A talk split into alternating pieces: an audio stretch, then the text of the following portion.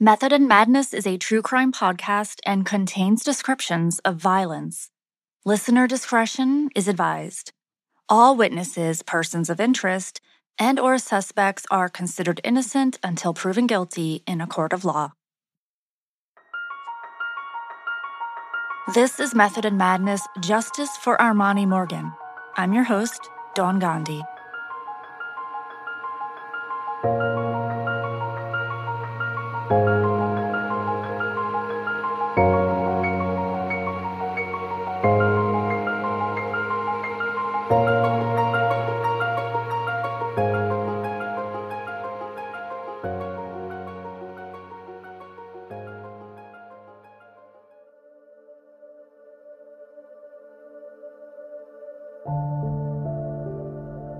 Today's case takes us to Dallas, Texas, where on June 3rd, 2017, 27 year old Armani Morgan abruptly disappeared near the apartment building where he lived. And then, seven weeks later, on July 24th, Armani's decomposed remains were found not far from the home he shared with his mother. Before we begin, just a few notes.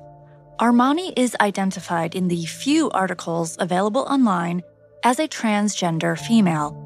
I double checked with family members, and they confirmed that Armani's pronouns are he, him. Armani's case is not an open homicide investigation, but his family is pushing for it to be. There are suspicious circumstances surrounding his death, including events that led up to his disappearance and deserve a second look. Armani's family initially reached out to my friends over at Uncovered.com, a database of more than 200,000 cold cases. In turn, I was asked if I'd cover Armani's story. You know what they say someone knows something, and hopefully, this will encourage someone to come forward. The family has documented a timeline of events, including three incidents where they say Armani was assaulted by three of his acquaintances. Those three individuals will be referred to in this podcast as female one, male one, and male two. Today, I am honored to speak with one of Armani's advocates, his aunt, Robin Johnson. She is fighting for justice. It's people that, no doubt in my mind, that have wanted to come forward, just hasn't done it. Yes. And I'm hoping that if they see this on social media, that they will be willing to come forward. That's that's my hope. Let's dive in.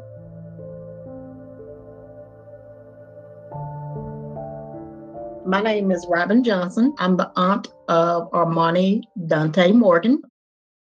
I have a lot that's driving me that, that continues my fight for justice. Armani Dante Morgan was born on December 19, 1989, and raised by a single mother, Yoretta Morgan. While raising him alone, she also worked full time as a home health aide. Armani didn't have a relationship with his biological father. He was very close with his Aunt Robin and her two daughters, which were more like sisters to him than cousins. My nephew was a bubbly person and he wanted everybody around him to always be happy and be in a good mood and keep a smile on their face.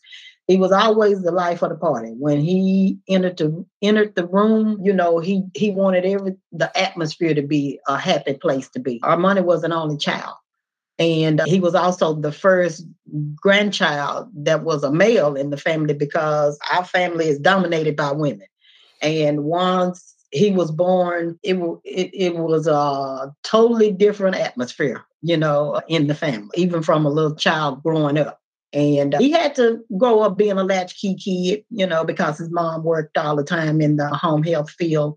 And uh, he would go to school and go home. It, it, it lasted for a pretty good while until he fell into a group with children that also were latchkey kids and were doing other things. So it started out when he was in the sixth grade you know, and he wanted to be around these people who he considered his friends. Robin doesn't shy away from the truth about her nephew that Armani didn't live a perfect life. He had an arrest record, used drugs, and lived in an impoverished neighborhood in a low income apartment complex with his mom. As a young child, he began hanging out with kids that may not have had the best influence on him. Armani started skipping school.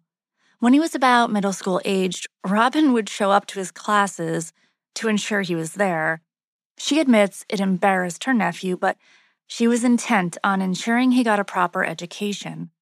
Eventually, though, Armani ended up in a juvenile facility due to truancy. Afterward, he decided to leave school altogether. And I think he was looking for love in all the wrong places because he didn't have his father in his life. But prior to my dad passing, you know, he was the only father figure in Armani's life. And but uh, once he he passed away in '99, you know, Armani felt it, you know, and just never expressed it to us.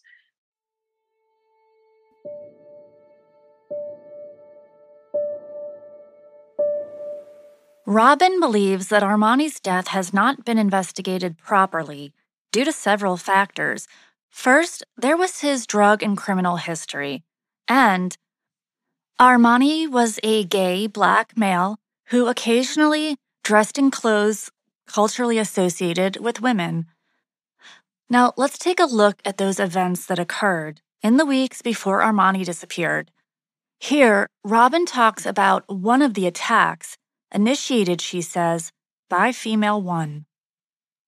This all began the week of May 22nd. Armani, that was the first violent assault by one of the three perpetrators. And he was relentlessly pursued because this particular perpetrator knew Armani's habits in places that he would visit in his whereabouts because this was a circle of people that all would hang out together. So this particular perpetrator and her two teenage sons tracked Armani down May 27th and assaulted him at a public place. It's a strip mall where they had a barbecue place and a tobacco shop and other little places. So they encountered him in the parking lot and assaulted him and there was that bystanders that witnessed it and that's how we found out about it after may 31st and may 31st was the second violent assault by this particular perpetrator.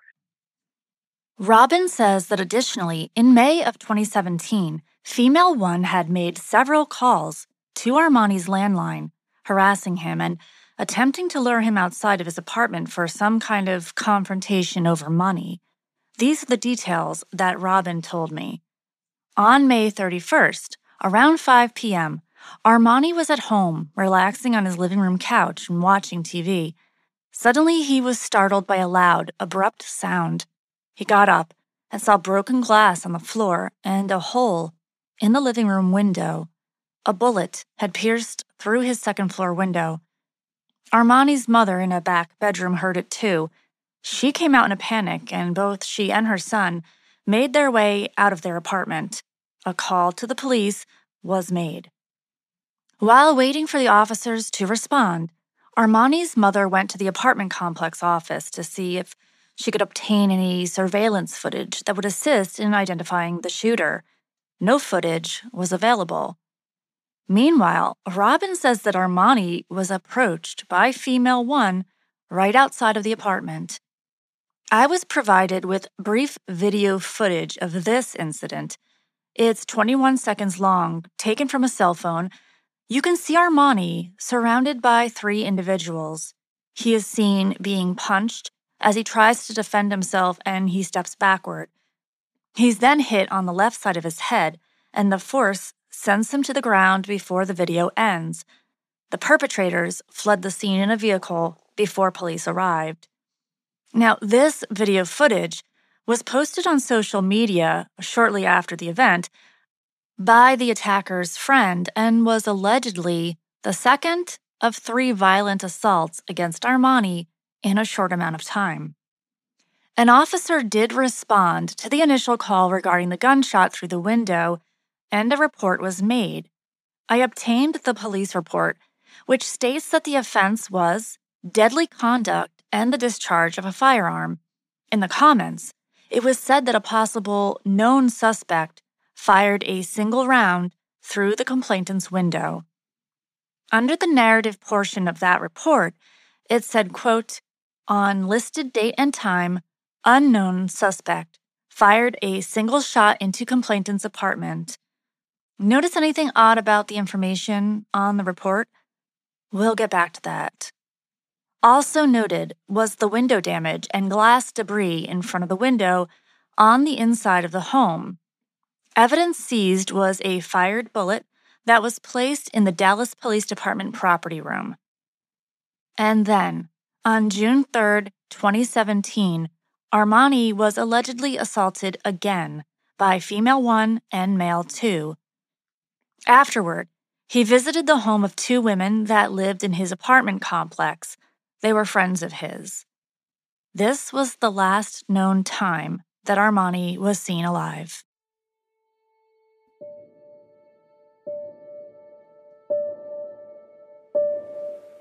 Armani Morgan had abruptly disappeared, and his cousin, Robin's daughter, started asking around, wondering where he was. She knew who to check with and where he spent his time, but it turned up nothing. A call to law enforcement, Robin says, was shrugged off. The police said that Armani's an adult and free to come and go as he pleases. Armani's cousin then turned to NamUs, the National Missing and Unidentified Persons System. They suggested a call to law enforcement. It seemed futile. Because she started looking, searching for Armani on her own without telling any of us. She knew he was missing because they talked every day. And like I said, she was a protector, you know, of of him. And uh, when things would happen to him, he would call her before he would seek protection for himself. She would would always help him make the right decision, you know, about which way to go. And if he was harmed physically, she would get him straight, you know, get him medical attention right away. Nobody knew where Armani was. Nobody had heard from him, and he didn't come back home. The following month, it was mid afternoon on July 24th, 2017, and as temperatures were reaching the low 90s and the Texas sun was beating down, a 911 call was placed. A motorist had found a human skull lying on the side of Wilhurt Avenue, a residential area not far from Armani's home. So one of the residents that lived in the dead end portion of that street, because it was a dead end street, was leaving his residence going to the stop sign at the end of that street, residential street. And he was the one that saw the human remains and called 911. So had it not been for that, we would have never known. And we didn't learn about Armani's remains being found from law enforcement. We learned about his remains being found from a young lady whose name was in Armani's purse, a name and phone number. And uh, the initial lead homicide detective contacted her. And once he finished his interview with her, she contacted her sister the family found out through word of mouth that some remains, bones, had been found in a vacant field near Armani's apartment complex. Nearby was a purse, and inside a phone number on a piece of paper. That number was dialed and eventually led back to Armani's family members. The clothing he was last seen wearing was strewn about that field, and a specific hairbrush that he used was found embedded in the soil underneath a nearby bush. There was nothing identifiable about the remains. Because even though only six of his bones were found, Dawn, only six, and there was no way to immediately determine that it was him other than the purse being there and the clothes that he was last seen wearing were strode about the vacant field. So that's how we knew that it was him. Let's take a break.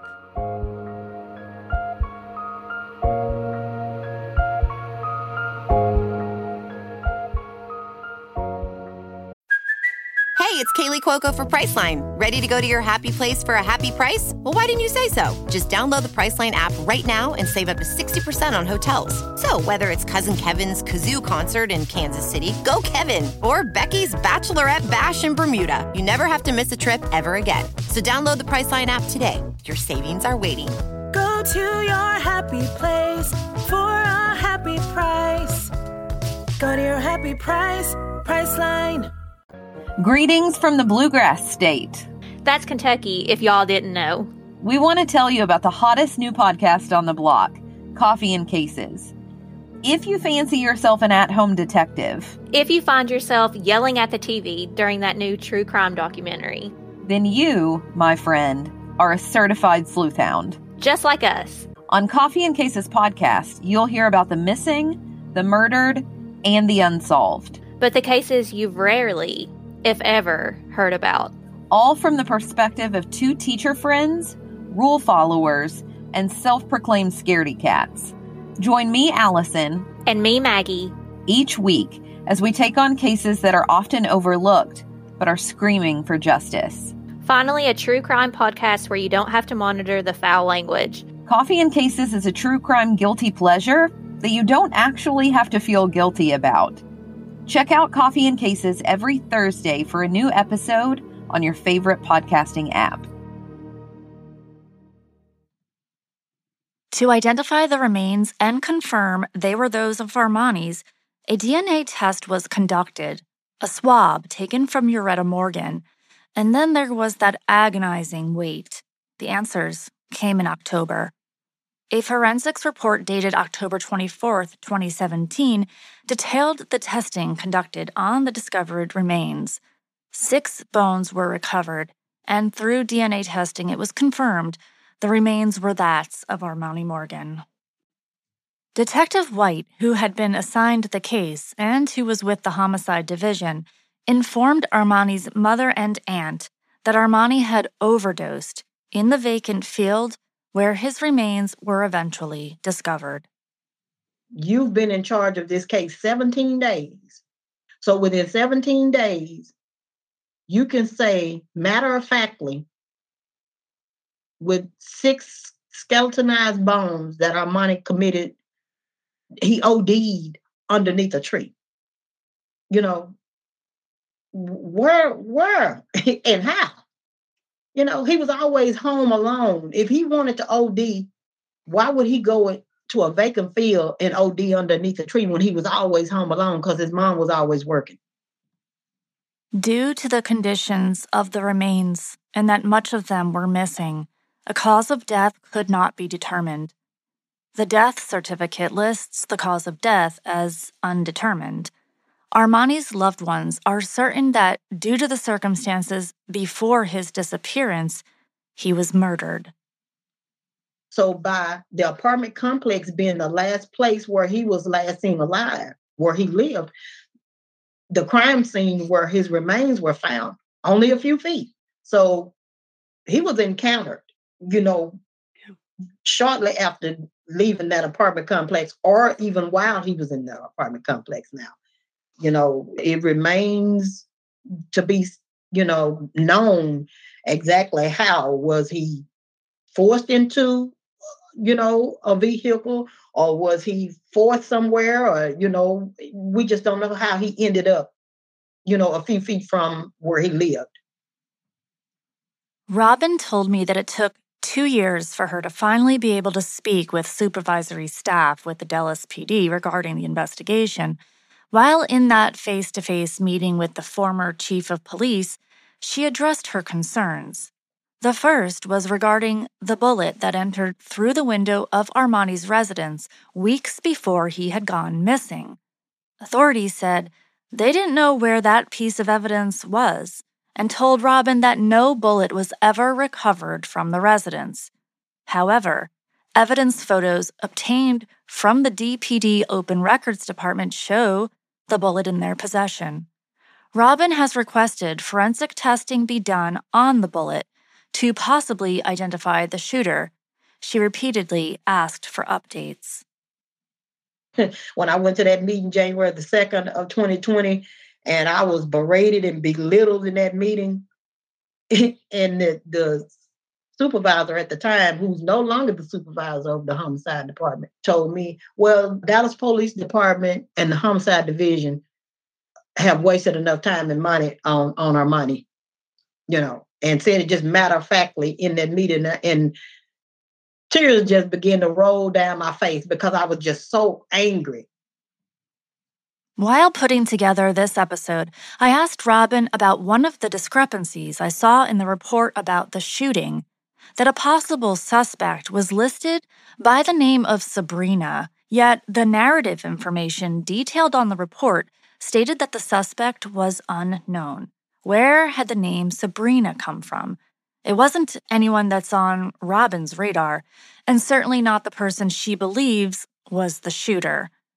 Robin reached out to the Dallas PD recently to address this discrepancy and have it corrected. She was told that the family would have to obtain an attorney in order to refute and attempt to correct the misinformation. Additionally, the statute of limitation for the offense had expired on May 31st, 2019, two years after the incident. This information gutted Robin. For two years, she said, the Dallas PD ignored her requests for forensic testing of the bullet, and now she was informed that it didn't matter anymore. Her time was up. But I have to tell you, Dawn, for two years, I asked about that gun bullet. And the initial lead detective always told me, okay, I'll look into it. I'll look into it. And then after a year or so, he told me, well, no gun bullet was found. And I already had obtained the photos of the police the crime scene photos of the gun bullet being collected. So for me to continue to be told that there was no gun bullet collected, I was becoming frustrated. And so I reached out to the executive assistant to the former Dallas police chief, Renee Hall. At that point, she was the police chief. So I reached out to her executive assistant and uh, submitted a, a written complaint and asked for a face to face meeting with the chief of police. And so this young lady eventually returned my email and said that I had to follow the chain of command, go through other officers before I was able to get a face to face meeting with the chief of police. So this went on for uh, until June of 2019. I was actually able to get a face to face meeting with the assistant chief of police, who is also no longer at the Dallas Police Department. And I was telling him that we were constantly told that no bullet was collected. And I had screenshots of the police evidence in my cell phone during this face to face meeting. And I said, I told him, I said, well, the initial detective continued to tell me that there was no gun bullet collected. So I pulled my cell phone and showed him. I said, well, if there was no gun bullet collected, then what is this? And the look that was on his face was priceless. So, what then? Now that Robin had presented the Dallas PD with photographic evidence that they had, in fact, taken the bullet into evidence, what happened? Did they admit to having it in their possession? Eventually, not right away. Because in this same particular meeting in June of 2019, I asked the assistant chief of police at that time if he would agreed to have the gun bullet tested for DNA, possible biological DNA. And in that meeting, it was about seven to eight officers around this conference table, along with myself and my youngest daughter. And they all tried to tell me that once a gun bullet is fired from a gun, all of the biological DNA that may have been on that bullet is destroyed once it it releases from the chamber. But me with my research, I went online and this one particular officer in another state, it's called the Bardole method, B A R D O L E, where DNA can be extracted from a gun bullet, although it has been discharged from a gun. The Bardole method was developed by Francis Bardole of the West Jordan, Utah PD and can be used to effectively obtain DNA from smaller items of evidence such as shell casings, bullets, or jewelry. As you can see, Robin does her homework. As the family's representative, she believes that for every no she receives, there is a yes right around the corner. She fights every day against what she says is a lack of effort on the part of the Dallas PD Homicide Division and cold case detectives. For the most part, he, he was a good person, good hearted person. And what I don't understand for the life of me, all of the individuals that visited their Facebook timelines and said that how much they loved and cared about him and they were friends. I don't understand why no one has come forward with the vital information prior to now to get this investigation headed in the right direction versus it being at a standstill. Robin has reached out to Dallas DA John Creuzot asking him to hold DPD and cold case detectives responsible for their lack of due diligence in actively pursuing and investigating Armani's case. In a message sent by the DA's assistant, Robin was informed that there was nothing that could be done. Another thing, too, is that the Texas Rangers cold case unit currently has Armani's cold case file, and they're performing a, an investigative review. But the unfortunate thing about that part of it, Dawn, is that this particular Texas Ranger who was assigned to in, perform an investigative review of Armani's case, he told me flat out in no uncertain terms that his Texas Rangers duties come before him actually looking into Armani's case. Let's review. In total, Robin said that Armani had been violently assaulted by these three different perpetrators each with an extensive criminal history. Male 1 was known to threaten people with a machete. Armani was last seen immediately following the final assault. Harassing phone calls from female 1 persisted even after Armani's death. Male 2 is now deceased.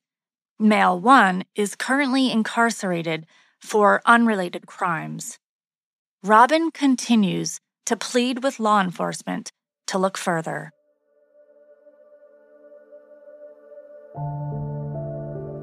But we love him, we miss him, and the, the ironic thing about it is Armani shares a birthday with my oldest daughter, which makes it so much harder, you know, because when her birthday and his birthday rolls around, you know, we celebrate one and we're missing one, you know. So that part of it just you know, it's just, it's, it's mind blowing. Here is today's call to action. If you have any firsthand information, please contact the Dallas Police Department's Special Investigation Unit at 214 671 3677. You may also contact the family with any tips via email at angelsarmanis797 at gmail.com. Or you can help Armani's family by simply sharing his story on social media or by telling a friend to check out the podcast. Check the show notes for more information. Thank you to Robin Johnson for sharing your story. Thank you for listening to this episode of Method and Madness. If you haven't already, go ahead and leave a rating on Spotify or a review on Apple Podcasts. And don't forget to hit that subscribe button. To connect, I'm on Twitter at MethodPod and on Instagram at Method and Madness Pod. To chat, suggest a case, or discuss the episode, reach out to me at methodandmadnesspod at gmail.com. Method and Madness is researched, written, and hosted by me. It is sound edited by Mo and Spo. that's it for this week. Until next time, take care of yourself. For crisis support, text HELLO to 741 741.